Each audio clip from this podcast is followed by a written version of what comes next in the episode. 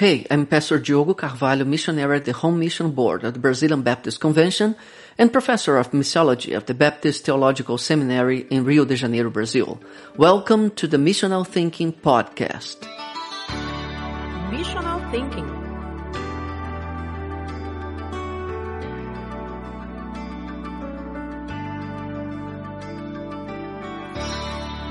Last week, we started to study discipleship its concepts and viewpoints. There's a lot of information about discipleship out there, and it is impossible to read everything is published about it. So, without daring to cover the entire subject, I'd like to present an overview about the possible understandings of the word discipleship in Christian literature. The first big distinction that we make in discipleship is between vertical and horizontal discipleship. In this episode, I'd like to approach the discipleship that I call vertical. That is, the sense of discipleship that has to do with our imitation of Christ or our following of Him. I will leave horizontal discipleship for further programs. The reason why I call our following of Christ vertical discipleship is because it refers to our relationship with Jesus as His followers. This understanding is based on the calling to follow Jesus, as he said, follow me, and on obedience to his commands. A friend of mine, Pastor João Pedro Araújo, calls this discipleship pure or metaphysic, which is characterized by a vertical relationship with Jesus without any human mediation. It is under the inspiration of this idea that I call this understanding of discipleship vertical. This distinction between vertical and horizontal discipleship has also been made by Mark Dever in his book Discipling, How to Help Others Follow Christ. Dever uses the word discipleship to describe the act of following Christ, though he uses the verbal form discipling to describe the act of helping another person follow Christ. As a side note, for Portuguese speakers, the distinction doesn't seem so clear and both words sound like discipleship. In fact, that's the book's title in Portuguese, Discipleship. I may be wrong, but this distinction is not even clear enough in English. For instance, there is an excellent book published in 1981 that gathers the best writings of some extraordinary disciple makers such as Robert Coleman, Leroy Eims, and Dawson Trotman. The whole book talks about how to engage Christians on discipling others, but its title is Discipleship. Therefore, it seems like the distinction between vertical and horizontal discipleship is useful for English speakers as well. As I already said, in this episode, I will talk about vertical discipleship, that is, our relationship with Jesus as his followers. I will do this by highlighting the works of the principal authors on this subject. The concept of discipleship as following is clearly taught in the scripture, beginning with the gospel. The Lord Jesus invited his disciples to follow him with radical implications on their lives. The same invitation echoes today for all those who are willing to follow the Master's footsteps. It is impossible for someone to make a disciple without being a disciple of Jesus first. But I don't want to address biblical and pastoral issues here, nor do I want to repeat what we all know. What I'd like to do is to give a brief historical and theological overview of vertical discipleship as proposed by its main authors. Then I will comment about some applications in search of effective evangelism in the 21st century. It's not easy to draw a timeline of vertical discipleship, much less in a 15 minute podcast. But I'll try to touch some main topics in the 2000 years of church history. For that, I will borrow a classification done by the polemic German theologian Jürgen Moltmann, who also wrote about discipleship in the book The Crucified God. For Moltmann, the first paradigm of discipleship is called the Pauline paradigm, which is identified with the apostle Paul and based on imitation, Today, authors of one-on-one discipleship work under this paradigm. The second paradigm is the discipleship of the martyrs. I could mention several church fathers, but I'll quote just two of them. Ignatius of Antioch, who lived between 35 and 110 AD, wrote to the Trallians about his imminent martyrdom. Spur the beasts so they may be my grave and not let anything left from my body, so I would not be of any weight to none after I die. Then I will become a true disciple of Jesus when the world doesn't see my body anymore. Another apostolic father is Polycarp of Smyrna, who died in 155 AD. In an impressive report, he declares his aspiration. Regarding the martyrs, we love them just as disciples and imitators of the Lord do the unmatchable devotion they had to their King and Master. I wish we could also be their fellows and co-disciples. Under this paradigm, imitating Christ means imitating Him in His martyrdom.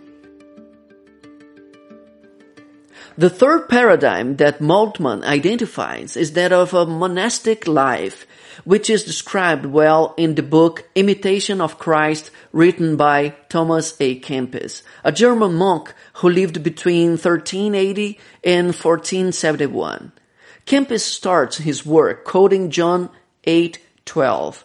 He that follows me shall not walk in darkness, for him, the world was not a place to be transformed, but a vanity fair we should avoid, or better, run away from as far possible.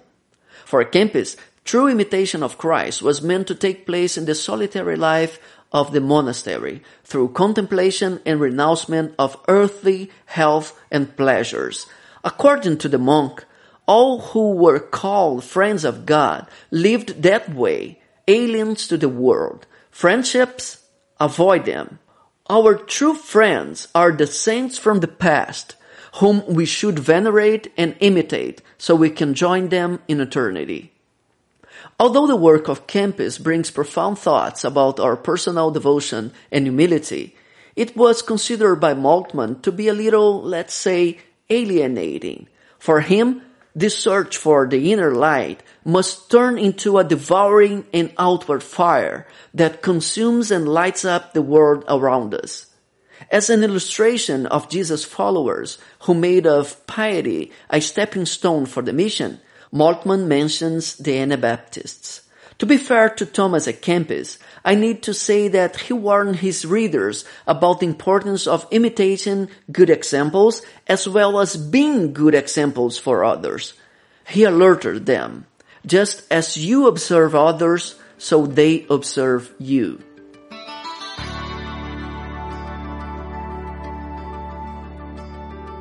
Considering this idea of discipleship as imitation of Christ in the private life, as proposed by Kempis, many books about sanctification, devotional life, and spiritual disciplines could even be classified as discipleship works. But if this was the case, the list would be endless. Therefore, I will focus on the authors that approach explicitly the matter of discipleship as following and mention only three. The first one is Karl Barth, a German theologian who lived between 1886 and 1968. In his book, The Call to Discipleship, Barth observes that the New Testament never uses the noun discipleship, but only the verb to follow or follow me. For him, discipleship comes from this follow me calling, not from the Great Commission, and this is why I consider him to be an author of vertical discipleship. For Barth, Discipleship is the relationship that was established between the one to whom the order of following was given, that is, the disciple, and the one who calls. For this reason, in practice, the command to follow Jesus is identical to the command to believe in Him. Under this perspective, being a disciple is the same as being a Christian, We've already seen this understanding in episode 6 and how it was challenged by the missiology of the half of the 20th century.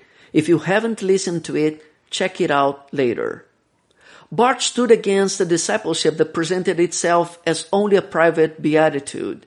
So he urged all those who call themselves Christians to accept the public responsibility that they took when they decided to follow Jesus, under the penalty of becoming completely useless as witnesses of the kingdom of God. Another prominent author of vertical discipleship is Dietrich Bonhoeffer, who lived between 1906 and 1945. His book, The Cost of Discipleship, or in the original, Nachfolge, literally fellowship, was considered by Kaulbach to be probably the best on this matter ever written. Bonhoeffer said that though the disciple is called individually and it's supposed to be discipled by himself, the disciple who runs towards invisibility is in denial of his calling. And the church of Jesus, which wants to go unnoticed, is not a church in discipleship. I could say much more about this book.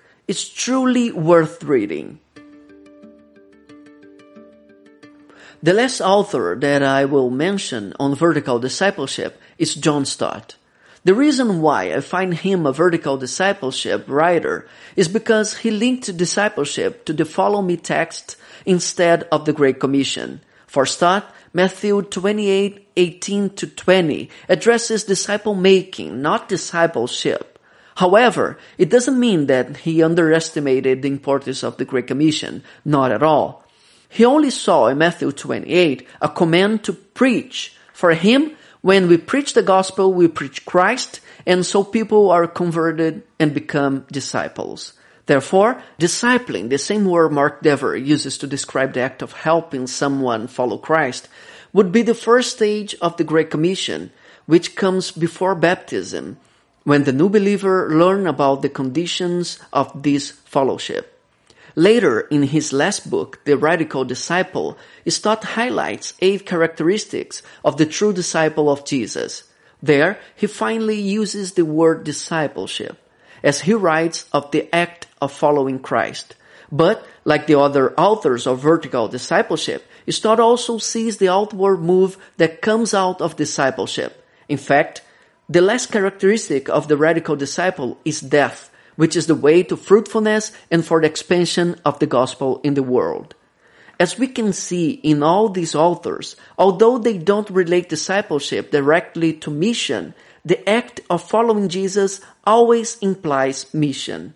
The true disciple has a mission and must accomplish it. Otherwise, he's not staying in the path of discipleship.